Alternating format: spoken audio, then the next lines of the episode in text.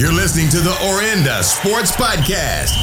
It is our mission to showcase the best of Canadian college sports. Have a guest in mind? DM us at Orenda Talent. Now, enjoy the show.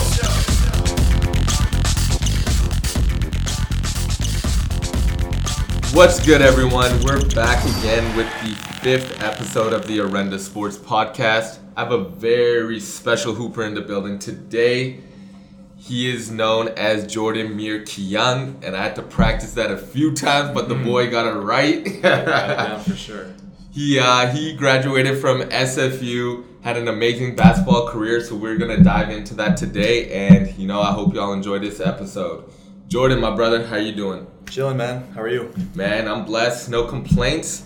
You know, um, I'm excited to have this episode today because you know you're not only one of our clients, but you know you're very active on social media with the Black Lives Matter movement. You, you know, you've been a great example for someone who's not black, but who's showing support for that. You know, for for this movement. So you know, I'd love to hop into that. You know, dive into your basketball career, where it all started, and you know, see so what what plans are for the future. So For sure, man. you know, uh, let's hop into it. So, were you born and raised in Vancouver, or No, I was actually so I was born in Seattle, Washington. Uh, I mean, right across the border, right? It's kind of a cousin city, sister city, whatever. okay, yeah, Um, but I I came to Canada 2017 for to go to school and play basketball at okay. So, you, so you grew up in Seattle. Yeah, yeah. The whole Okay. my whole life in Seattle. I played I played basketball in Seattle and Shoreline area where I live now. Mhm. It's like 10 minutes north of Seattle, and then uh, Bellevue as well. Okay, how's how's uh, how's growing up in that type of basketball scene over there? It was amazing, man. Mm. I was uh, I'm very fortunate to have grown up in, in the basketball scene that I grew up in. Yeah. Um, I uh, I was lucky. Tournament events. I was lucky enough to to grow up playing for Emerald City Basketball Academy. Mm-hmm. Um, big shout out to them. They I credit them with a lot of like my basketball game today. Yeah. Uh, but they were just a really big, uh, really big focus on teaching the game, fundamentals, um, and and thinking the game as well, which Yeah. is something I think that kind of goes overlooked these days, but I think it's 100%. super important. So yeah. Awesome, and um, when when you came to SFU, you know, it's uh, have you been to Vancouver first off before? Yeah, I came. Uh, I mean, just for like a weekend or two with, Yeah. with some of the, some of my boys. Uh, when I turned nineteen, obviously we Yeah, came yeah, up here just because that that was the thing to do, I guess. Mhm. Um, but I've been like twice before, just to pretty much Granville Street. Oh, okay, was yeah, the yeah, extent yeah. of my Vancouver travels, pretty much. the most important street. Yeah, yeah, you say that. so for you, what was the difference you found with um, growing up in Seattle and that basketball scene to when you came over to SFU and you know in a Canadian city? It was uh, it was a big difference, despite all the similarities of, of Seattle and Vancouver as, Mhm. as a city, and even somewhat uh, to the extent of like the people. Like it's it's it wasn't really a big culture shock for me. Yeah, no. But I think the biggest culture shock was the basketball community. Yeah. for sure. Um, it was like, I, for example, there, when I came to my first SFU run, I kind of came. I signed late with SFU. I signed in like August actually. Okay, so right, yeah. like one month later, I was here. Um, and I remember one of my first runs with the team, with the guys that lived here and that who had already moved out here for, for Mhm. the season. Um, we had an open run. It, we were playing fives in, in one of the gyms at SFU, and I remember getting the ball right away, right? Like, which was I know that sounds kind of like a little detail, but I remember someone like gave me the ball right away, and they, they let me like do my thing on the court, and I was like, man, these guys are already giving me the ball. Like where I'm from, like you kind of got to earn, you got to show something or earn the ball. Yeah. Like you're not touching the ball. Like if you jump on a random run in Seattle, you're not touching the ball really Until- unless people know you Exactly, until like yeah. third, fourth possession, and if you don't do something with it, you're not getting the ball back for a while. Especially if you miss a few shots, yeah, they, they ain't throwing For sure, for not giving it to you. So it was it was definitely different. I got the ball right away, and I was like, man, these guys are giving me the ball. Like, Yeah. why, why is that? You know what I mean? And that was the first like definitely culture shock. I was like, wow, like you know, it's different. Like basketball Yeah. here is different. Um, and even like little things like when you walk into a gym, um, you can kind of tell like who's who's from here and who's not from here. Yeah. Just the way they carry themselves, they conduct themselves, uh, how they warm up and stuff like that. It was Mhm. definitely like it, there was definitely a huge difference there that I that I noticed for sure. Hundred percent. So, um, being being from Seattle, were you in the AAU circuit? Uh, yeah, I didn't like. I played for when I was younger. I played on like the top teams in my academy and stuff like that. Um, in high school, I, I was uh, more on like the second level teams. The Yeah. academy had the, the Emerald City, the team that I played for, had. Oh, Emerald City. Yeah, Yeah. Yeah, yeah, yeah, you know. had some battles with them for yeah, sure. they- yeah. back in the day, they had like six different locations. Yeah. And like for every location, there was like five teams. Like it was crazy. Like, Really? So there was like 30 teams within that one. You know what I mean? Like so, like you're playing Emerald City Pioneers versus the Forest. You don't know who you're playing. Like you know what I mean? Yeah. There's like 30 different teams. Um, but yeah, we played we played in a couple like local and like the Portland circuits that everyone Okay, plays yeah. at. You know, at the hoop. Yeah. Um, we went to Vegas a couple times. Went to I think California a couple times. Okay, nice. So yeah, we were, we were involved in that pretty Mhm. heavily. So, so during that, um, was there anyone super crazy that you ever played against in the AAU circuit, or Yeah, I mean, uh, David Crisp was a guy that uh, I grew up playing against. Um, he played for the University of Washington, and I'm, I'm Mhm. pretty sure he's overseas now. He was one guy that, uh, especially more so when I was younger, I played Yeah. against him. But even when he was younger, it was like, man, this guy's nice. Like this guy can play. Um, Jay Sean Augusto, I played him. I don't know if you, yeah, he, yeah, he was, no, yeah, he was pretty popular when he was younger, but he, he I grew up like every weekend we get we'd get twenty piece by their team. Like, yeah, every single week, it- every single weekend it was it was tough whether they were playing for Rotary or the Mhm. Panthers or whatever. Like, Okay, they, they yeah, always had a solid squad. Um, yeah, Matisse Thybulle actually played in high school, uh, less of the AAU side, but more in high school when he played for Eastside Catholic. And I remember, man, this guy's like, good. you know what I mean? Just like defensively, he was Yeah. long, athletic, quick, just knew how to play the game. You could tell right away. So there was a lot of talent playing playing growing up for sure. yeah, hundred percent. And um, what was it for you that made you want to pick basketball up? Were you a multi-sport athlete, or was it you just Uh, knew? You know, like I started playing just just casually for fun when I was Mhm. probably like six or seven, um, and then I remember doing a bunch of like when I was younger. I was I did some you know summer camps like soccer, Okay, yeah, flag okay. football, even floor hockey, which I don't know why I did that. Yeah. I, did- I was, I was a kid, right? Experimenting with it. But I remember basketball. I was the best at by far, Yeah. and I had the most fun with. And I remember going to a camp, and that's actually uh, how I got into Emerald City. Is I went to a camp that was kind of a feeder camp for them, and they're like, "Yeah, like we have an AAU program. Come try out. You know, if you like the camp, like come try out. We'll, we'll get you better." Yeah, Started that in fourth grade, I think, competitively, and then didn't move programs until I was probably like 16 years old, 15, 16 years old. Okay, yeah. So I was playing ever since then. Like I like it was been my passion for sure. yeah. And did you know, like, once you picked up basketball, did you know you wanted to have a scholarship, go to university, and then go pro, or I was mean- it a slow progress to be like, oh, I can actually do this? Yeah, I think it was much more of a slow, pro- Yeah. uh, slow process. I grew up like I'm still a skinny dude. I was just a skinny Asian kid that, Yeah. that would play, um, and like even in high school, like when I was, I, I had puberty late. I, I, I think I started growing and like actually putting on weight when I was like 16. Okay. Like yeah. I, coming into high school, I was like 5'6", 120. You know, I was like a little kid pretty Yeah. much, and then going into my junior year of high school, 11th grade, I, I shot up. Like was like six foot, you know, like 150. Like I Yeah. could, like you know I could play a little bit more. But I remember in high school, uh, the varsity coach my freshman year um, was like, "Yeah, you're not going to make varsity unless you either grow, uh, get a strength coach, Yeah. or get a skills trainer or something like that." And I remember hearing it, and I was like, "Man, like, you know what I mean? Like, I'll, I'll be on varsity. Like, just just give me some time." And, yeah. um, yeah, like I, I, I wasn't really recruited uh, out of high school until my senior year. Like midway through my senior year is when I started getting looks, and it was like JUCO looks, like Yeah. community college stuff. Um, but I knew once I got that first, I was like, I'm going. Like you know, I'm, Yeah. I'm pursue this because why, why wouldn't I? Exactly. Type of thing. So So, when you were going through that process of figuring where you wanted to go, um, was it was it mainly was, did SFU come later, or were they? yeah, it's, it's kind of a funny story actually. I, I got recruited my sophomore. I played for Bellevue. Co- so I after high school I went to Bellevue College. Okay. To play community college basketball for two years, and my plan was just to play one year and get recruited. But Yeah. you know, obviously it didn't work out that way. I think I was a little more confident than, than I should have been. hmm Um, but I had a really good sophomore year, um, and I had a really good tournament actually. It was the Bellevue Bulldog Classic, um, which was hosted at our Bellevue College gym. Yeah. And a bunch of college coaches were there, and I knew that. So I knew I had to bring my A game, and I had a really good tournament. We won the championship. I got uh, tournament MVP. hmm So after that, SFU reached out to me, um, and I, I was talking with the coaches and Mhm. whatnot, and uh, dialogue kind of fell off uh, later in the recruiting, like March, April, it kind of fell off, which was uh, you know kind of disappointing for me. But um, other than them, I had had some uh, NAI looks, um, but nothing that I really wanted. Yeah. Um, I ended up going. Me and my boys went to. We drove down to LA to go to this uh, junior college showcase to try to get recruited because you know we figured we, we need the exposure. We don't really have Yeah. the looks we're, we're looking for right now. So we went we went down to LA to get to try to get recruited more, but it didn't work out that way either. hmm Um, I ended up seeing one of our assistant coaches, Brett McDonald, at a random gym in Bellevue. Really? I was doing score Yeah. clock for AAU, and I saw Brett there, and we'd already kind of lost dialogue. Me, uh, SFU, and I had kind of Yeah. already lost dialogue at that point. But I saw him, and he was like, "What are your plans?" And my plans were to go to Western Washington University and try to walk on the team yeah. there, just because I knew I wanted to go NCAA, Mhm. and D two was always a goal of mine.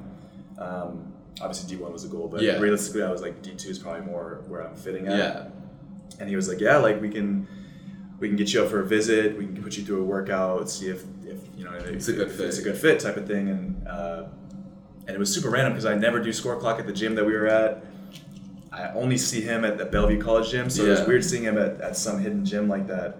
Um, but that's pr- I think that's probably the reason that I'm at SFU or I was at SFU and here now. Yeah. yeah. Because of Brett, that's crazy. Yeah, it's kind of a crazy story. I tell him that all the time. Yeah. too. we talk about that pretty often actually. that's super dope and um, kind of going through those experiences um, of not being heavily recruited and grinding and grinding to try and get that opportunity what do you think that do you think that helps your game do you think that and helps you grow as a as an as an adult you know what i mean Yeah, I, I think so. I think for a while I was down about it. Mhm. Like throughout that whole summer, um, I could have went at NAIA and I just I was like I, I think I'm better than this. Mm-hmm. And uh, what education wise, it really wasn't the path that I wanted to go down. yeah And I was down about it for a while. Like I I kind of I kind of affected my workouts and stuff like that. I wasn't as passionate about it. I was like man, like I, I just want to be at that level. I don't know why Yeah. Not getting looks.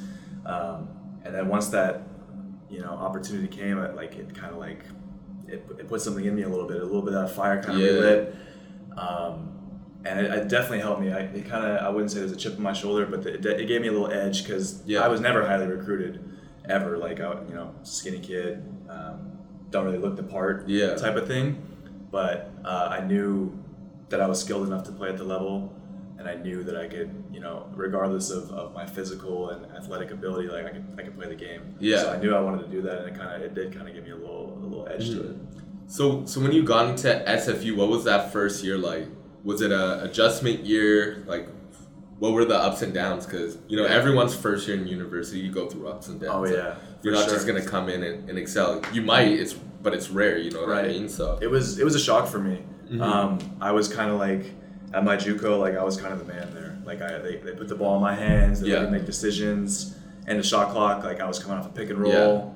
Um, and that was probably the most I've shot like per game. Yeah. Is those two years at JUCO. I missed those days, but it was like I was putting up like ten to fifteen shots a game, and I had the green light. Like my coaches pushed me to shoot the ball, Yeah. which is something like I've always kind of had that struggle where like, shoot the ball. Like you can shoot it, shoot the ball. yeah, Uh, but when I came in SFU, I was I was confident. You know, I, I came in and it was a Canadian university, and I was like, okay, like kind of like that that U.S. mentality, Yeah, yeah, that yeah, ego yeah. a little bit, which is you know I'm not saying necessarily a good or bad thing, but it's there.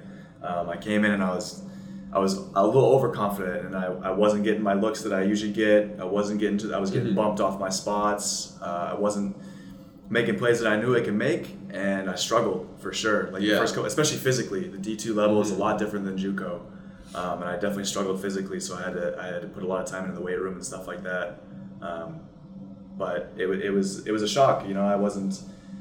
I remember when I came on my visit, actually, uh, my good friend Michael Provenzano Mhm. came to meet us for lunch uh, as the point guard. He kind of just was introducing himself, talking Yeah. about the program a little bit. I remember seeing him. He came in um, with a tank top, cut off sleeves. yeah, His hair was long at the time. He looked like he just came from the beach, right? He looked like a like a surfer dude. yeah, Uh, hat backwards and stuff like that. Rolled in on a longboard, and I was like, "This is your story, starting point Yeah. guard." I remember I was like, "I'm gonna start." You know? yeah, Little did I know he would like he's nice. You know what I mean? Like he's his a handles. baller. He's a hooper, Mhm. straight up hooper. He could play, and he's just he just signed in Spain. It shows. He put in he puts in the work. Um, but I remember at the time I was like, man, like I'm gonna I'm gonna dog this dude. Yeah. I'm gonna take his spot type of thing. And and then when we started practicing stuff, did not work out that Yeah. way. did not work out that way. He was Yeah. stripping me. He was beating me up. I wasn't, you know, I wasn't able to get what I wanted on him. So it was definitely an adjustment period for myself. Hundred percent, and uh, that's funny though, cause I swear every hooper when you walk into the gym, you analyze who's in Oh, here, and you're like, 100%. "Yo, I eat that dude up." Hundred percent. That's the first time. I'm like, that's my matchup. All right, I'm a kid, you know what I mean? I'm, I'm, I'm gonna go at him. I used to do that all the time. Like, Yeah, yeah. Yeah, man. that's funny though. So, um, was your head coach? Uh, was it Hanson? It was Steve Hansen. Yeah. yeah Okay, so you had him those Yeah, three he- years. I think Or- he that was his second year as head coach when I came Okay, in yeah. in 2017. How's your relationship with him? Um, It's good. It's good. We still uh, we still stay in contact. I Yeah. met with him for lunch actually recently. We talked Mhm. about basketball and how the program's doing and stuff like that. Uh, really enjoyed him as a head coach. He's uh, Mhm. he's very easy to talk to as a player, which is uh, something that I value in coaches. Mhm. Um, I, there there can be a disconnect between between coaches and players Mhm. sometimes, especially head coaches and players. Um, but it, you know, he, he when I first came in, he, he would call me almost weekly and be like, "Hey, how are you doing with the Yeah. adjustment? Um, how you doing outside of basketball? You know what I mean? Like, how how's the student life?" I remember one time he called me and was like, "Have you been out to the clubs yet?" And I was like. Like no coach, Yeah, you know what I mean? no, no. I, haven't- I haven't done anything You outside thought of it was a basketball. test, like- I've, just been, I've just been training, you know what I mean? but he was generally just interested in like how I was doing and, and you yeah, settling in. Yeah. Yeah, That's one sure. thing I know about Steve Hansen is he's he's like one of the best players coach Mm-hmm. um, out there. So I've known him since yeah probably since high school. Yeah. Just um, he coached uh, Terry Fox for Yep. a little Yeah, yeah, bit, and then uh, in the CP program, which was like the elite Canadian players, uh, which is trained together, and he was part of that as well. So. Yeah, Right. he was always super good to me, Yeah, and really good dude. yeah, no, and he knows his stuff. Yeah. So Yeah. yeah, no, that's awesome. And then your assistant, you had Shook for Shook for a year. for a year. I Dude. love Shook, yo. I do too, man. he, he was so hard on myself and the rest of the team, Mhm. especially the rookies that year. I remember he would just scream and scream and scream. yeah, But it was always one of those things where you got to take the message and not how he's saying it. Exactly, Like, he, yeah. he knows what he's talking about, and you know he, he's trying to get it into you, Mhm. and whether you take that or not is kind of up to you. exactly. But, uh, yeah, he was a good. He was our defensive coach and our assistant that year, and he was. Uh, it was a pleasure. yeah. No, he he loves his def- defensive drills. Yeah, like, yeah. we'd be- Loves them. Probably for half the practice, we'd just be doing defensive drills. I'm Yeah. like, like, Shook, come on now. I remember. I remember we did this. Uh, this change drill. yeah, change It's- drill. It's yeah. basically just conditioning. You're not Yeah. really hooping. Like you're just running back and forth. You, you, you know, he says change, you drop the ball, And then- other team takes the possession, I and you're just going back and forth. And there's hated that drill. there was a period of time where it was just change, change, Yeah. change, like literally that speed, and you're just you pick it up, you drop it, you pick it up, you drop it. Yeah. no matter where the ball is. And I was like, Coach, how long are we gonna do this for? It only been like a minute, but I was like, Yo, how long are we gonna do this for? Because I'm already gassed. yeah. But yeah. I had Shook my U17 year uh, for Team BC, and then uh, l- t- two years ago, I think was his first year at UBC, and that's when I was gonna come back to UBC and finish off my my uh, last year. And he brought that change drill, and I'm a, I'm a vet now, like Yeah. you know, Yeah, my back's hurting, like. And he just no brought that change drill. I'm like, yo, Shook, man. like, Relax, relax a little. I gotta pre- preserve these legs, like For real, that was like my exact. thought. I was like, man, this is training camp, like week two. Like, can we Mm. can we at least get some some more into it before we start doing Yeah. this hard, you know? But That's Yeah. hilarious. No, I love Shook though. yeah. it was all at the end of the day, it was all good for, for you as a player and as a person. Yeah, so, like it, it exactly. helped, me, it helped me a lot. So Yeah, no, most definitely. So during your SFU career, what would you say is like the most the most important thing you've learned that helps you grow as a as a university player? that's a good question. Um, I think uh, being a professional. You Mhm. know, like they when I first came in, it was always like.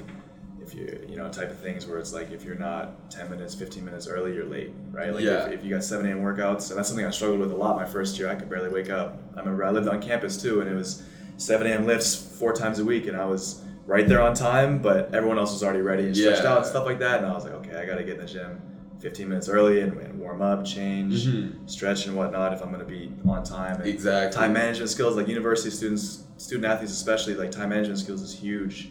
Um, you know, balancing 7 a.m. lifts, then classes, then Individual uh, workouts. individuals, lunch, then practice, then then you know a, a little snack after that, then homework, And, then- yeah, yeah, and then you wake up and do it all over again. It's like, man, my day's gone. Like I just full. I think that's the biggest shock the well, for probably first year and a little bit of second year that these Yeah. these university kids got to get used to because Absolutely. In high school you get coddled a little bit, you know, like Yeah. you know that the teachers want to see you do do your best. They want Right. to see you go to university, but Right. once you get to university, there's no one caught. Ball game. Yeah, Different it's just game. you. Mhm. So you got to learn these skills pretty quick to be Yeah. successful. So I think that's one of the uh, the biggest things kids got to realize and should take advantage of when they're in grade 12. So, Mhm. you know, I think that's a huge skill to pick up on. After finishing your third and fo- fourth year, actually you can only do 4 years in NCAA. Four so years, yeah. so you did 2 years at SFU then? Mhm, mhm. So that second year, how was that second year like for you when um just just getting through that year, graduating, and then kind of next step? After the second year at SFU. Yeah. Um, it was a it was a different uh, phase of my life. I think Mhm. uh, I had some like nagging injuries my my senior year of basketball, um, and it kind of just like demoralized me a little bit. Like I wasn't Mhm. playing the way I wanted to. Uh, I wasn't playing the minutes that I wanted to, um, and so after after my my senior year, I didn't have the best year um, that I knew I could have, and I was like, man, like, is pro like really something that I, I want to do or I'm capable of doing? And so, damn near like a year probably, I, I kind of just took it off. Like, I played and stuff, like open gyms, I worked Yeah. out and stuff, but I really just took a step back from basketball Yeah. and explored other areas of my life and, and you know, tried to find myself outside of the game because it's been, like I've been playing since I was like eight years old, pretty much. Yeah. Competitively all the way out through there. So this is the first year in my life that I didn't have, really have sport. Yeah. Um, and it was difficult, man. Like it was definitely like uh, people always talk about like the identity thing with with their sport. Like it's, Mhm. it's a real thing. It really is. And then uh, it was probably like this year, like early to like pre-COVID, probably or like right when COVID Yeah. happened was kind of when I started jumping back into it. Started working out again. Mhm. You know, getting my diet right, type of thing. Like working out, training, and stuff like that. And like recently, just like since I started doing that, I just refound that passion for the game. Yeah. that love of the game again, and I'm having so much fun with it again. So. Hundred percent, and there's gonna be a lot of athletes that, not a lot, probably every athlete's gonna go through that identity, like who I, who am I without Yeah, basketball, or absolutely. if um, if basketball ends due to injury or they don't pursue a pro career, you know, kind of dive in how you got yourself out of that funk and kind of the importance of having having other hobbies. Yeah. You know, you know, kind of speak on that and Yeah, I mean, it was uh, it was a transition for sure. At first, I, I made like at first I was like I told myself I was okay with it. I was like, you know what, it gives me you know room to grow. I can exp- you know I can read you know like sounds kind of corny, but I got more time to read, to cook, to you know like go enjoy life outside of sport. Yeah. which I definitely I think you know took advantage of. Like I was doing stuff that I normally would have never done. You know, Yeah. doing, you know these hikes and Yeah. stuff like that, and like just traveling and stuff like that, and and you know like like you said, like finding finding yourself outside of the game. Mhm. Um, but you know, like every I, I'm a big believer in everything happens for a reason, Mhm. and stuff just came back full circle, and I, I started getting back into it again. You know, with the people that I was surrounding myself with, I just found myself in, in circles where Yeah. there was just hoopers around me. You know, which is how I've been used to growing up, and you know, once I got back into that, I was like, I can't believe I gave it up for like Yeah, you know, like the, the months, yeah, the months in the year, like probably almost a year that I that I wasn't really hooping like that. Like once I started getting back into it, I was like, man, I can't believe I just like it. I felt Yeah. bad about it, like not like bad about myself, but like I was like, I can't like the game has given me so much, like like a little guilty. yeah, like the like in basketball, like it's you know what I mean, like just the basketball has taken me so many places in life, and um, it's allowed me to meet so many different people that I wouldn't have met before. And I was like, how could I not give back or, or put back into the game what it's given to me? Yeah. thing. Um, and like kind of like the, taking that, and I think it was necessary for me to take that step back to understand that. Mhm. So you know what I mean. I'm, I'm grateful that it happened, for sure. Hundred percent, and uh, I think that was not a good thing with COVID, but I think it helped a lot of people take a step back Yeah. and just reevaluate everything. And you know, for a lot of for a lot of athletes, even myself, when I was going through my back injury and Right. just trying to, you know, trying to find myself through that through that. Yeah. You know, it's good to just take a step back from the game, Yeah. reassess things, start doing things that you know you never thought you would do, Yeah, and you start to find new loves, and then it always brings you back to Oh, yeah. where it started, which Yeah. is which is the game and what you fell in love with. Mm-hmm. everything about it. So I think it's huge for I think it's huge for kids to also have basketball as your main focus, your number one love, but to also have little hobbies here and there. For so sure. For sure. because basketball is gonna be it's not gonna be our full time job No. until we're 80, 90, Right. you know what I mean? Yeah. So Got to find those other passions in life as well. and I think that's huge because I think a- where athletes fall into a hole is they they don't think about it, and then when their career ends, then they try and figure it out, and then that's when they get lost because they're like Yeah.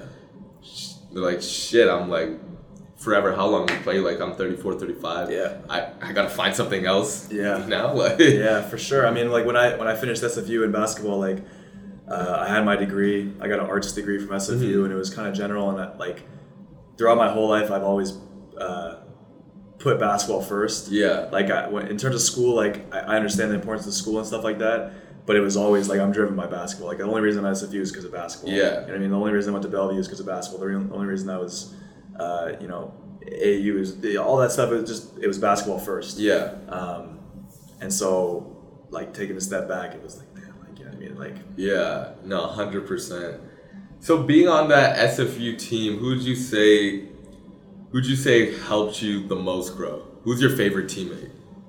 my favorite teammate, man. I think, I think I talked about him earlier. I think Mike was one of my one of my Mhm. favorite teammates, um, just because like we had similarities, right? We, Yeah. we had uh, we both played point guard. We both more more so were more um, you know traditional point guards, pass Yeah. first type of type of guys.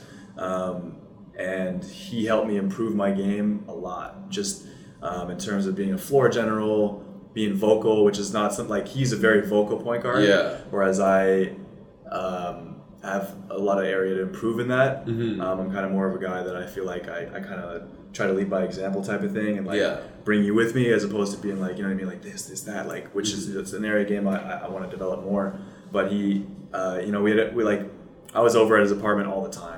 My first and second Yeah. year at university, you know, just every game we'd have, we are back at his place, you know, whether Mm-hmm. just hanging out, having a couple drinks or whatever, just talking about the game, what happened, like talking about specific plays and certain body movements of people on the court and how we can improve that and just just overall like our chemistry was was unreal because of that you know I, Yeah.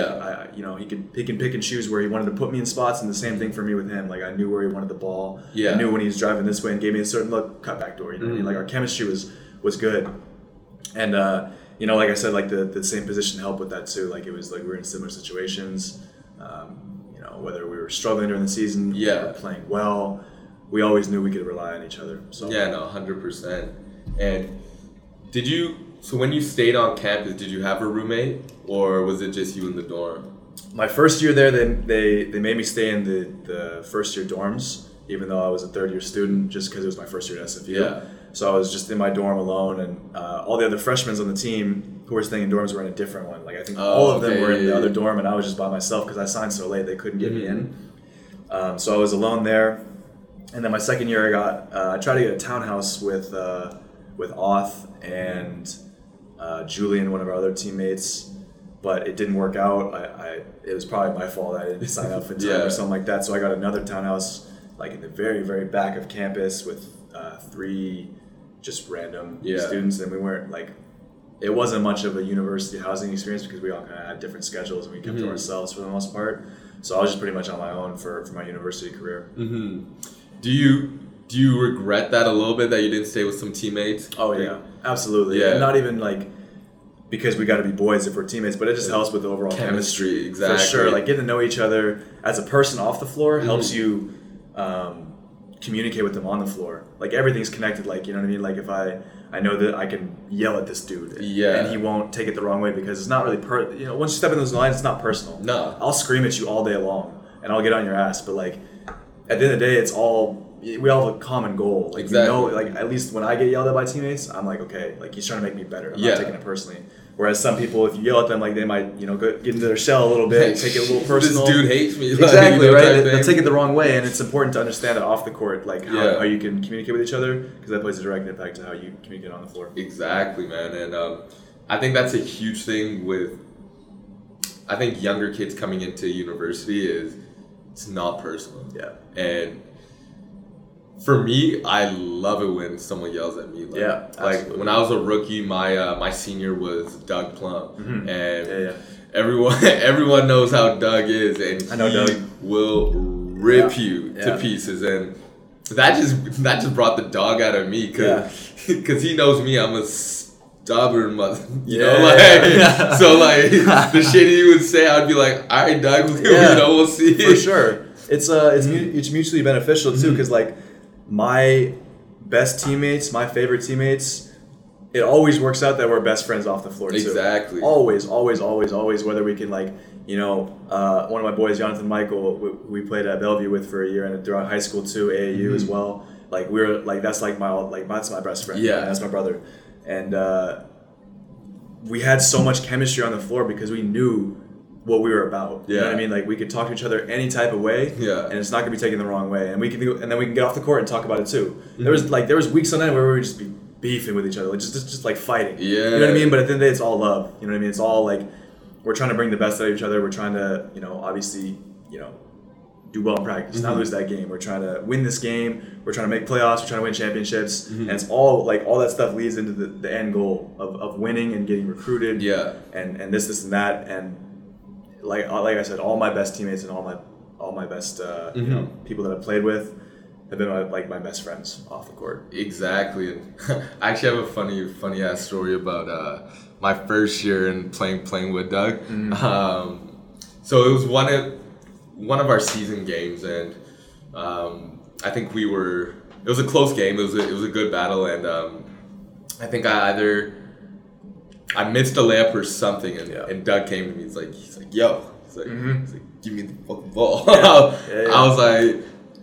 I was like, all right. I was like, all right, cool. So next play, I, I come down.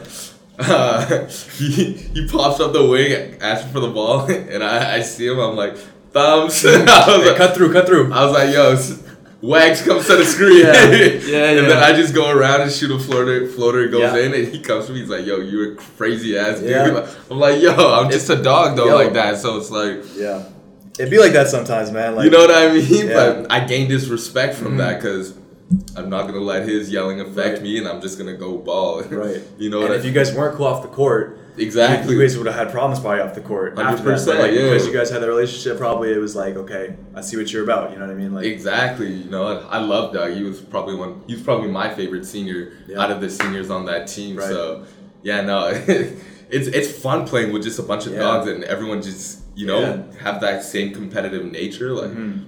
I don't want like no. everyone soft ass Yeah. like kumbaya type thing. Yeah, I, I hate that stuff. You know what To I be mean? honest, Like- I really, I really dislike that stuff. I, I think the best teams are the ones that are closest together, right? Like, Mhm. it, and that's whether that's f- uh, fourth graders or dudes in the NBA. You know, what I Yeah. mean? like the, the best teams have the most chemistry, and to get that chemistry, you got to be cool with each other. Like AAU teams, there's a reason why AAU teams are sometimes a lot better than the high school teams, and like vice versa, it goes the same way. But Yeah, like, yeah, yeah. AAU teammates, like you tend to, at least for me, like I tend to, I tended to play with people that I was really cool with Mhm. off the floor, and we had like, you know what I mean, like we could get, uh, we would go out and, and beat teams by twenty who were a lot better than us, but we just knew each other well. We could play well together. Yeah. It showed. You know what I mean?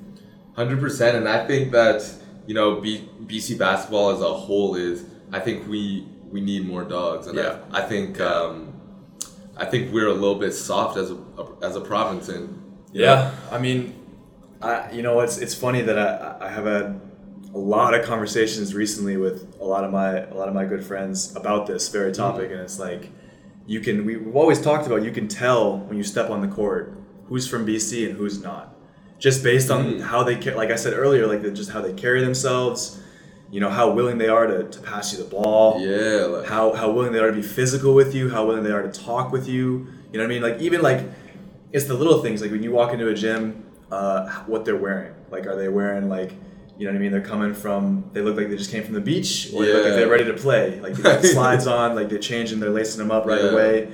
How, how they dap up each other on the sidelines, like that stuff. Like it's it's it's little stuff like that, and it sounds kind of petty or corny or whatever, but like that stuff is noticed right away. You know, you can tell.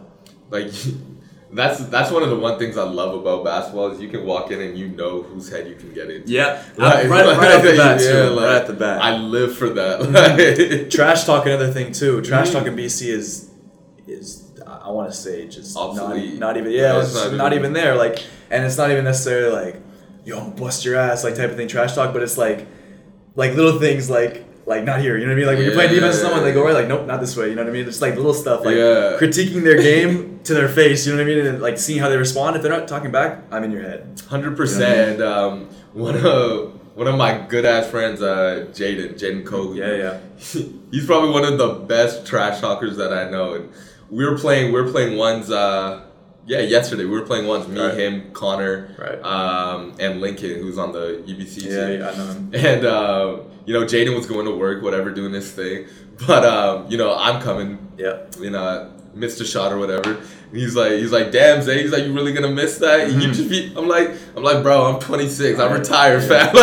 Wait till I get the ball back next yeah. Yeah. you know, Yeah, yeah. he's one of the best trash huggers though. Like back when me and him used to train when I was fully in, like we would go at each other. Yeah. But you know, that's what brought us closer. That's what made us good Made friends. you better, sure too. But it's You know? rare for BC kids to have that mentality. Yeah. I think that's one of the biggest things that needs to change in BC. Yeah. For us to take it to that next level and be, you know, on line on the same line as Toronto and, Yeah, and these other. it's the culture, man. It's the culture, and it's funny you say that too because, and I don't want to like I'm not trying to down talk BC basketball at all because there's a lot of good talent that comes out of Mhm. BC, obviously. Hundred percent. Um, but like Jaden's a guy. He, he, he played at Seattle U. He played in Utah. Like he went and was exposed to like different areas of basketball where there's maybe a little bit more dog out there. Yeah. And then he came back and kind of brought that. Uh, maybe he had. I don't. I didn't know him uh, when he grew up here Yeah. but I don't know how he was before that. But like I'm sure he brought a lot more of that mentality back with him. Um, Hundred percent. and you know, like for, for myself playing playing JUCO basketball, like it's just straight dogs in that league. Like you know what I mean? Yeah. Like, and I say that like kind of hesitantly because there's there's guys that are dogs that are just not very good at basketball. They just Mhm. like to talk, and there's dudes that are dogs that are nice. You know what I mean? Like they just Yeah. didn't have necessarily have the grades or the eligibility to go D1, but they're talented enough. And so you're playing with all those dudes. You get a certain edge to you. You Yeah. learn how to talk. You learn how to talk shit. You learn how to get into dudes' heads. You learn how to rah rah type of stuff. Exactly. And when I came here, it was absent. And I was like, what is like, you know what I mean? Like, where's I'm getting hyped for my teammates. I'm talking Yeah. trash to the other team. Like that, like that energy that you bring onto the floor is so pivotal. Mhm. Like it, it can be such a big factor in, in terms of the end result of games. Yeah. Like literally, like two points could be decided by just energy, and you can't measure that with stats. And it's like it. it I think it's something that needs Mhm. to be more forefront in uh, in basketball in general, especially in BC. Hundred percent, and I don't want the people to get it twisted. Um, with us saying trash talking Yeah. means you're a dog, but No, yeah, exactly. Like, like Connor Morgan and Jordan Jensen White, those are two dogs. Like they don't they, they don't start trash talking. Like if someone talks to them, they're gonna they're Yeah. gonna talk back. But uh, those are two dogs that I know Yeah. that I want on my side when I'm going to war because they will Mhm. come after you. Yeah. You know what I mean? So it's like it's just that mentality you have of not backing down and not turning away any challenge. Like Yeah. like that's what we mean by having that like dog mentality. Mhm. And you don't even gotta say nothing to be a dog. You could just be going out and getting buckets, not saying a word. That's what I'm saying. But like, you know what I mean? Like, if you're not talking and you're like, you know what I mean? It, it, it all kind of plays into each other. Like, there's a certain way you, you you like carry yourself or conduct yourself on the court that is telling whether or not Mhm. you're about like you know what I mean about it or not. you know? Hundred percent. So Jordan, um, now you finished SFU. You had a year off that you, you took away from the game Yeah. and uh, just needed that space. But now you're back fully into it. Yeah. Kind of, what's the next step for your career?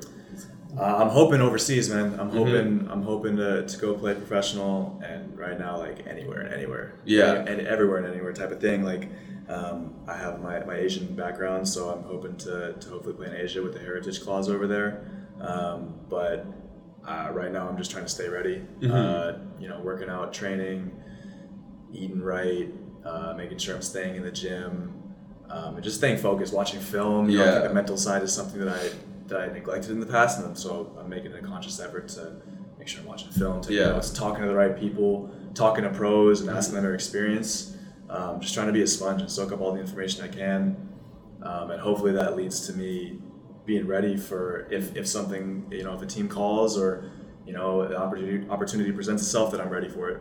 Hundred percent, and um, you know, cause, cause I know, and I'm part of the company. Uh, you know, you signed Yeah. with, you know, Arenda Talent Agency, and um, kind of walk us through that process of, you know what you like what you liked about our company and what made you feel comfortable to let us handle you know to let us handle that process and and get you that and get you a contract Right.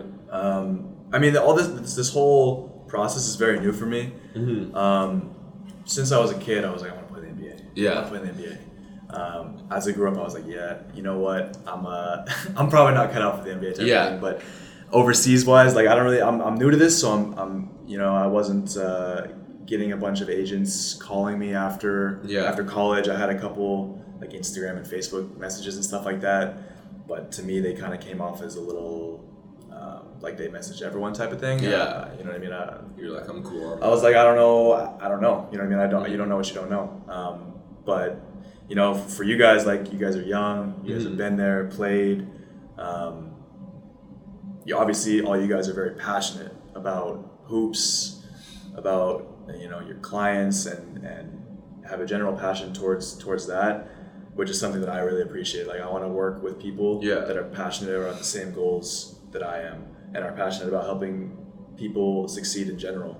Um, I think that energy Yeah. is what people thrive on, and I especially thrive on. So, signing was, you know, it wasn't that hard of a decision for me. Um, and I'm just, I've just been excited. This whole process is new for me, so I'm, I'm, I'm getting adjusted. I'm just excited for what's next. You know? awesome and you're currently working on getting your hong kong passport is that Yeah. So I, I don't know if I'm able to actually obtain citizenship. I think with the, um, the politics down there, I would have to live in Hong Kong for like seven years or Oh. something like that. But I've been doing my research, and there's a couple leagues in Asia that if your uh, parent was born there um, or has a passport there, it technically makes my like for my dad, he was born in China and has a Hong Kong passport. Okay. That would make me technically a local citizen. okay so Um, so my birth certificate says that my dad was born in the People's Republic of China, and that he has documentation to prove that he's a Hong Kong uh, citizen. yeah So that is uh, beneficial for me um, in terms of making it easier to get a job over there. I think. yeah so so basically you just have to just prove that I think you just have Yeah. to prove it. I, you know what? Like I got to read up on it more, and I've been trying to reach out and ask about uh, the specifics and stuff like that. But I'm, I'm pretty sure that's what you need just to be able to prove it.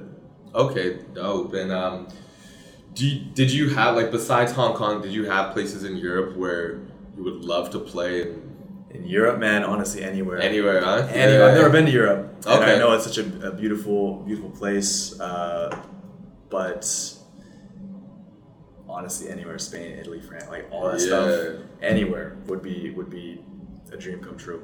No, hundred percent. And uh, for you, is it is this something you want to, you know, do long term? Is this something you want to do to build your brand? Is this something you want to do to say, I, you know, this I accomplished becoming a pro? Like, Yeah, I think I think it's a combination of all those Mhm. things. Like uh, right now, I kind of just you know the why for me is just to do it for myself. Like, Yeah, just to show so that you can- know. You know, if I if I put the work in, if I dedicate myself to it, I can do it. Yeah. Right. Um, I think like now that I'm been brought back to basketball, like it's always going to be a part of my life in some capacity. And I, Mm-hmm. Yeah. I want it to be in some way, whether that's you know after a, a potential career, if, if that works out for me, whether it's you know a month or ten years, like I, I want something after that would be an ideal position would be like coaching, Yeah. training, um, being involved in, in a basketball program in general. Mhm. Um, just because, like I said earlier, the game has given so much to me, and I want to give back. You know, especially and, and especially like it's been we've had conversations with, with my friends like about Yeah. BC basketball and developing and stuff like that. Um, because the the culture in Seattle for basketball was so good. You know what I mean? There's- Yeah. The basketball community is so spread out, but also so tight. You know what I mean? Like it's all over Washington, but everyone knows each other. Yeah. Um, and I'd love to get to the like I know BC's like that in some in a lot of ways, but I'd love to develop that. You know, try like making the just bringing the culture to, to a certain certain area. Exactly. And do you see yourself living in Vancouver after, or Ah, back to Seattle, or I don't know. That's a good question. I, I, you know, people ask me that a lot, and I haven't given much thought to it. But I'm on, Yeah. I'm on a work permit right now, postgraduate Oh, okay. work permit. Yeah. So I have till 2023 in in, uh, in BC, in Canada, I think in general. Uh, Mhm. it's an open-ended permit, so I can work wherever. Okay. Um, but after that, I, I haven't really, um, excuse me, I haven't uh, decided. Um, they're both, they're both. I, I like right now. I can call both those places home for me. So I haven't. Yeah. yeah. Just cross that bridge when we get Yeah, there. Yeah, it's right? kind of one of those thing. things. I probably should be thinking about it more, but right now it's not in the forefront of my mind. Yeah, no, exactly. Mm. but um, yeah, no, I'm definitely excited to um, you know assist in in the process of your pro career, and you know for the people to you know watch you and and and for you to showcase what you can do and actually accomplish this goal, especially for kids who who have the same story as you and you know aren't heavily recruited. That you know if you can play, you know Yeah. someone will see you and you can get to where you need to be. You don't have to be heavily recruited. For sure, you know, man. You know what I mean? So, you For know, sure. I'm definitely excited to see this process and, you know, see where we get to. Yeah, for sure. Me too, man. And there's, there was a lot of role models growing up for me Mhm. that I looked up to that helped me out with my game. And then, you know, playing with, uh, I've been playing with some high school kids recently, uh, you know, just getting on the court, running fives.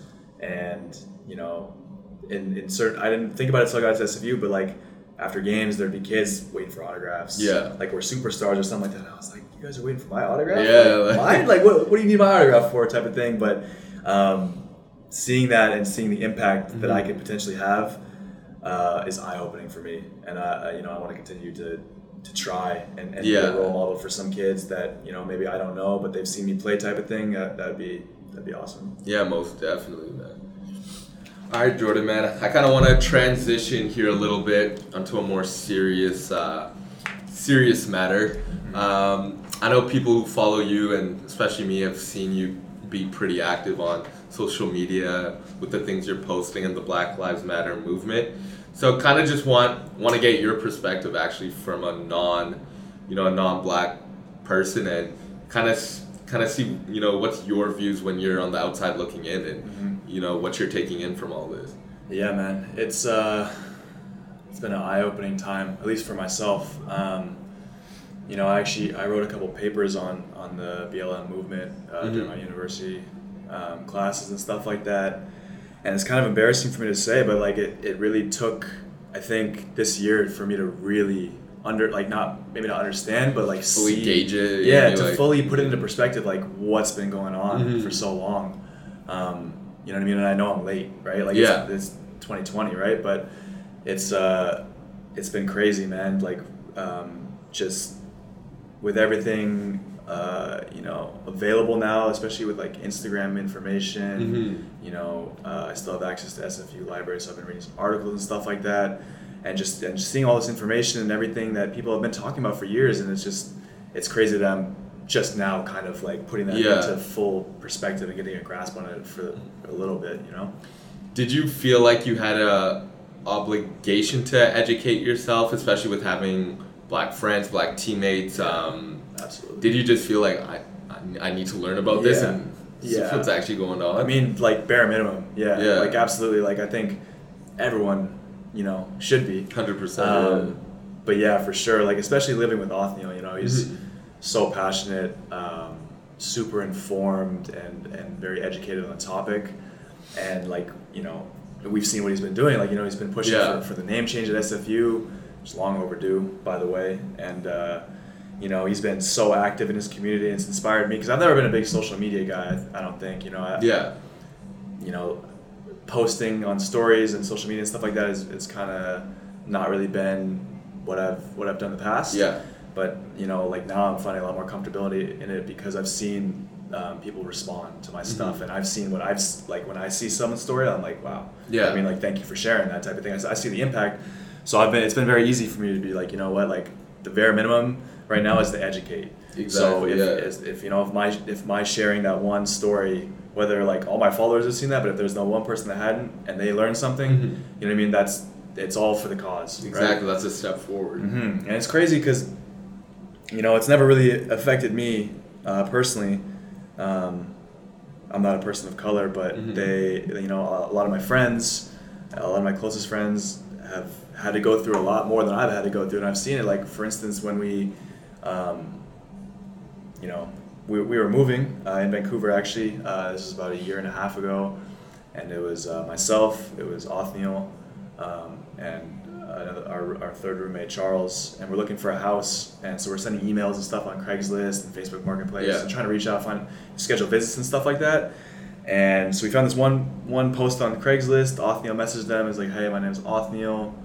Um, I'd be interested in coming for a viewing at your house. When can we schedule that? Mhm. And the dude responds, and he responds like he's like, if you read the post, you'll see Othniel that blah blah. blah it's at this time, this time, and he called him an idiot over Yeah. email, and I was like, what the hell, like you know what I Yeah. mean? Um, and so I messaged him, Yeah. and I'm like, it's. I was like, hey, my name is Jordan. I see that you have this scheduled time. Can we come for a visit? You know, and he was like, oh yeah, for sure. Super polite, formal Yeah. with me, but not with him. And I, you know, I'm not saying it's because he said, hey, my name is Othniel. It doesn't sound like maybe, you know, someone's name. You know I mean.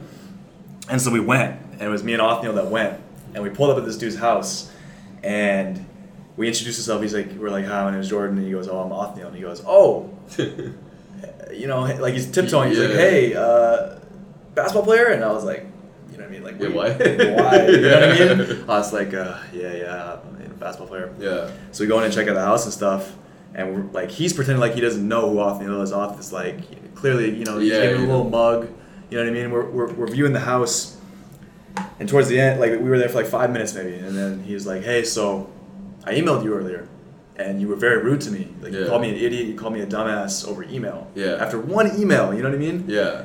and uh, he was like, "Oh yeah, like I'm, I'm so sorry," blah blah, blah like completely backtracked. Yeah.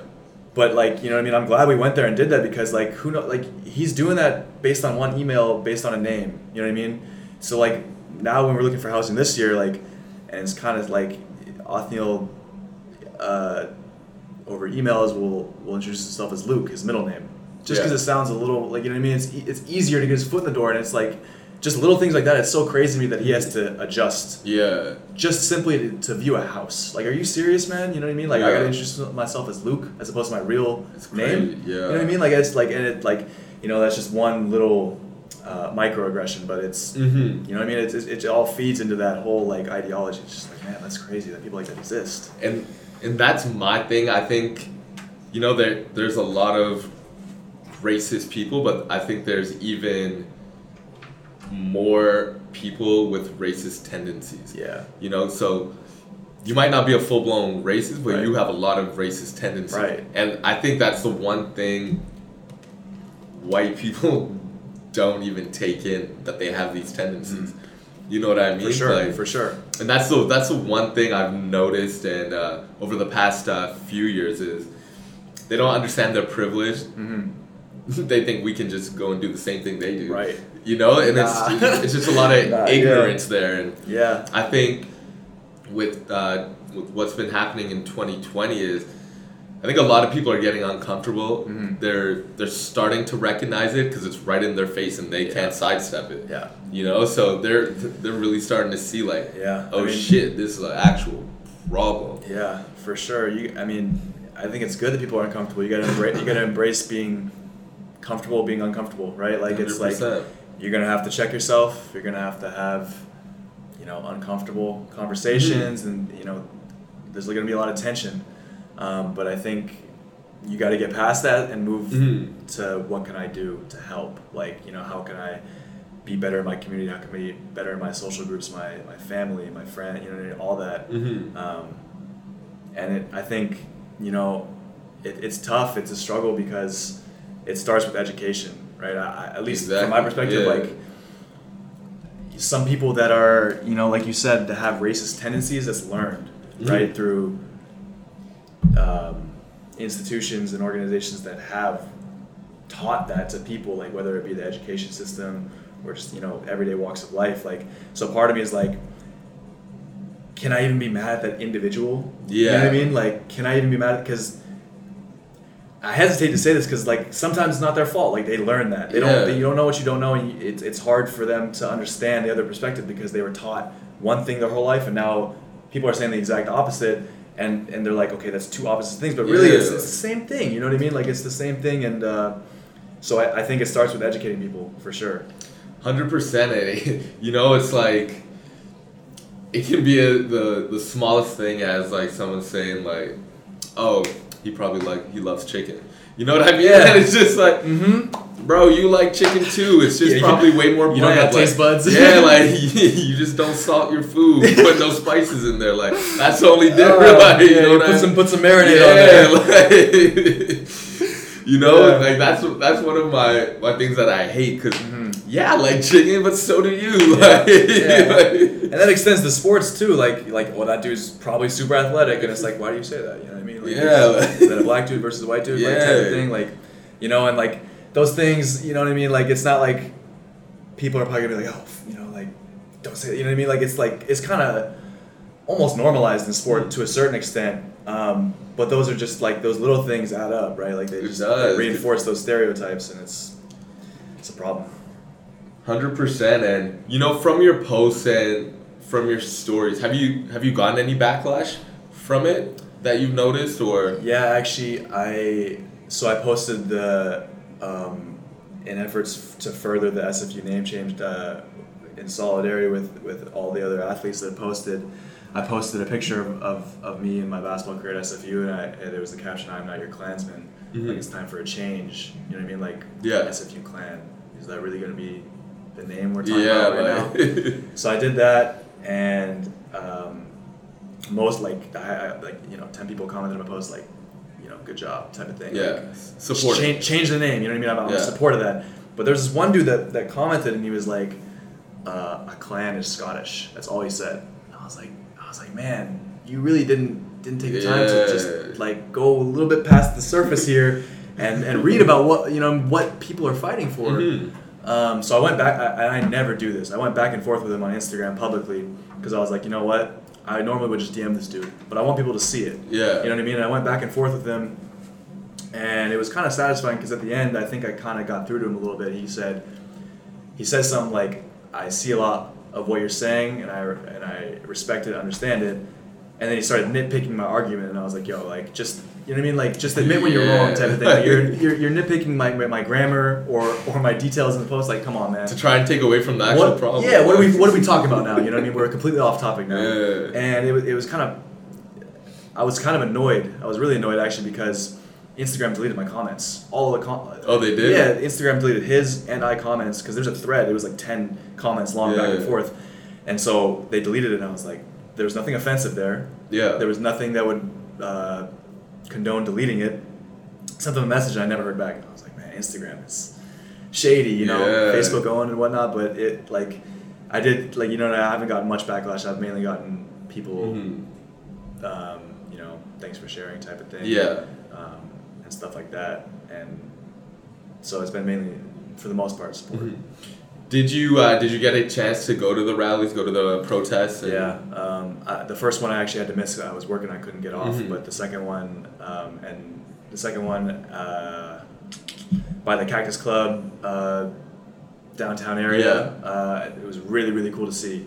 Mhm. A lot of uh, you know black voices being amplified. And Yeah. that was so important, and uh, the black perspective, because that's just the perspective we're going to learn from, Mhm. right? We're not going to learn from Hundred percent. you know, everyone's got something to provide, but it's important that we learn from people that have gone through this and are dealing it. with this every single day. Yeah, so I was able to go to that, um, and there was a lot of different forms of expression in terms of uh, poems, art, music, speeches, and it was really cool to see because there was kids that were like eight years old, Yeah. like talking about this, and I'm like, man, like this little kid gets Yeah. it. You know what I mean? This little eight. this little eight year old, and I'm learning from him as a 23 year old man. You know what I mean? Like it was just it was really cool to see, and it was like you know from eighth grade or sorry eight year old to people in their 60s Mhm. that have you know lived in a different area where the era sorry where the, same things were going on.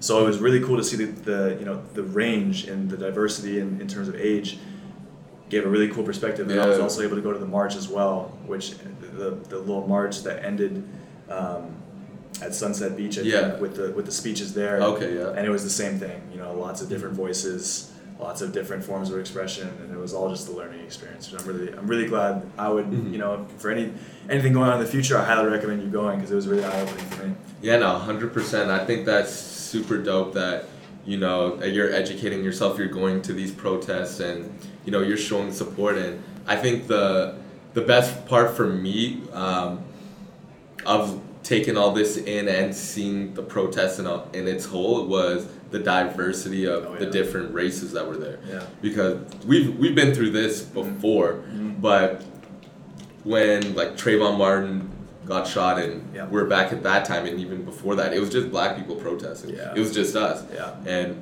we're not we're not gonna we're not gonna get it anywhere if it's Mhm. just us protesting because it just looks like we're complaining or you know we're trying to make this thing bigger than it is. Mhm. But now that we have the whole world's attention, we have white Yeah. people, Chinese people, everyone Everyone, who are standing together, being like, "This needs to stop now." s- Speaks of volume. Yeah. Es- Especially speaks volume as when we come together, our voices are so powerful. Yeah. And it's needed. I mean, you see, yeah, like I Mhm. mean, there's already been changes starting to happen. Mhm. They're defunding, you know, certain uh, police units Departments, or whatever yeah. departments. Yeah, better way to put it. But uh, I think it's important that everyone comes together because you see the lack of diversity in the leadership up top. Like, It's maybe there's a lot of white people in charge. So if you just have one minority group calling for change, They can sweep that under the rug, like- you know, the majority of those in power are the ones making decisions. Okay, um, I hear you, but I didn't listen. You know what I mean? Yeah, you know, they'll hear us and then Yeah. a month after later, yeah, one, a month later when everything dies down, they'll Mhm. forget about Yeah, it. Yeah, like, when's, when's this trend gonna end? But if- Yeah. But if everyone comes together, you can't not listen. You know No? There's like- so much pressure, and that's another thing I commend Othniel for. Just is putting pressure. You know what I mean? Mhm. Just keep applying pressure, keep your foot on the gas because. You know, it's not a movement, right? It's like it's it's human rights. It's, Exactly. It's, it's not uh, it's not an Instagram trend Yeah, or a it's fad. It's, it's real shit. Yeah, it's real shit. Straight up, straight up, facts. Nah, so um, you know, I know a lot of people look at 2020 as um, you know, a negative year, um, but you know, I think 2020 was was a year where I think negative things were brought to light, Yeah. and I think it was a good shakeup for the whole world. I think Absolutely. a lot of people got to reassess what is happening, not only with themselves but with the whole world. Like, Mhm. you know, with COVID, they got to reassess Yeah. their jobs, what they're doing, what they actually want to do in life, and then with these protests, you know, and COVID happening, everyone's at home. Like, Yeah. You can't avoid this. Yeah, your can't- eyes are on it, bro. You're on Mhm. social media. You're on. You got a TV. Exactly. If you're ignoring can't it, it. you're part of the problem, and it's almost it's like you have to you have to consciously look away to not see it. Exactly. You know? So, you know, I think this is a lot of negativity being brought to light, and I think this is a start for a positive change. And, you know, a lot of people say, you know, I can't wait till things uh, go back to, to normal. Yeah. I don't want to go back to normal, you know what I mean? What's Like- normal for you, right? Exactly. What's normal for you isn't normal for me. So Mhm. it's like, you know, I think this is it's a beautiful thing. I think, you know, in darkness there's always light. So Yeah, you know, I think this is a huge a huge opportunity for us as a human race to Yeah. you know make changes and help our younger generations who are you know who are under us Mhm. you know set up a society where they don't have to deal with this. Yeah. You know what I mean? So That's true, man. Yeah, it's uh, it's funny because a lot of the younger generations are the ones leading this this fight. Like Exactly. it's it's, it's kind of I hope like I'm 23 years old. I'm not old by any means. I don't think anyway. But Mhm. you know, like there's a lot of high schoolers and people that are just entering college, and you know, people born in the 2000s. And I'm like, man, you guys are the ones like. Um, that have this like a really really strong Yeah. voice right now and you're pushing like and I love it you know I love it Like, it's, it's funny you know learning from people that are younger than me I'm like man you guys Mhm. have so much you know it's, it's, it's dope and super positive it's funny because like you know the older the older generation you know they always they always shit on us a little Yeah, bit you know like time, you know they're lazy they're this they're Yeah, that but like media you know we've been doing an amazing job our generation of pushing this thing So, and you know so. getting the tor- or getting the baton and you know carrying this through forward so absolutely you know, I think this is super dope for, uh, you know, for us as a human race, and we just got to keep applying pressure, keep, Yeah. you know, not taking our foot off the gas, and just, you know, taking it step by step. Yeah. You know what I mean? So, yeah for sure man educate yourself educate your circles educate not you know people not in your circles Mhm. bring you know that's how change starts to happen so hundred percent, man, and you know, just to wrap things up a little bit, you know, Jordan, uh, you know, I appreciate you taking the time to, you know, do this podcast, uh, time out of your day, and you know, tell your story to these kids who are uh, aspiring athletes, and you know, just telling people where you, you know, where you've been and you know where you're going, and you know, just shedding light on that, and you know, who knows, you know, you might be a little kid listening who who looks at you and be like, damn, then I can actually do this. You know what I mean? Yeah. So that was super dope for you to, you know, come on here and shed your story. So, you know, I appreciate it. And, you know, this this was a dope ass episode. So I thank, Thank you, thank you. No, I appreciate you having me, man. It was, uh, you know, I appreciate the platform to be able to, to, to tell that story, and hopefully, you know, hopefully there's you know some kid out there that's listening or something like something like that that'll that'll help them with their Mhm. with their journey. So, you know, yeah, thank you. Yeah, most definitely. And uh, you want to drop your tag uh, on Instagram for people to follow you? Yeah, yeah. So um, my tag is JMK13JMK on uh, on Instagram. I'm somewhat active on there now. So. Yeah. yeah, and most definitely, and for people to you know just to follow your story as you progress in your pro career, and um, and yeah, man, thank you for coming on here. You know, you're welcome here anytime, and um, you know, for the people you already know, my Insta. Isaiah for Solomon, you know the vibes. Yeah. And uh, you know, thank y'all for listening. I hope y'all have a beautiful, blessed day, and you know, we'll check y'all out on the next episode. Love.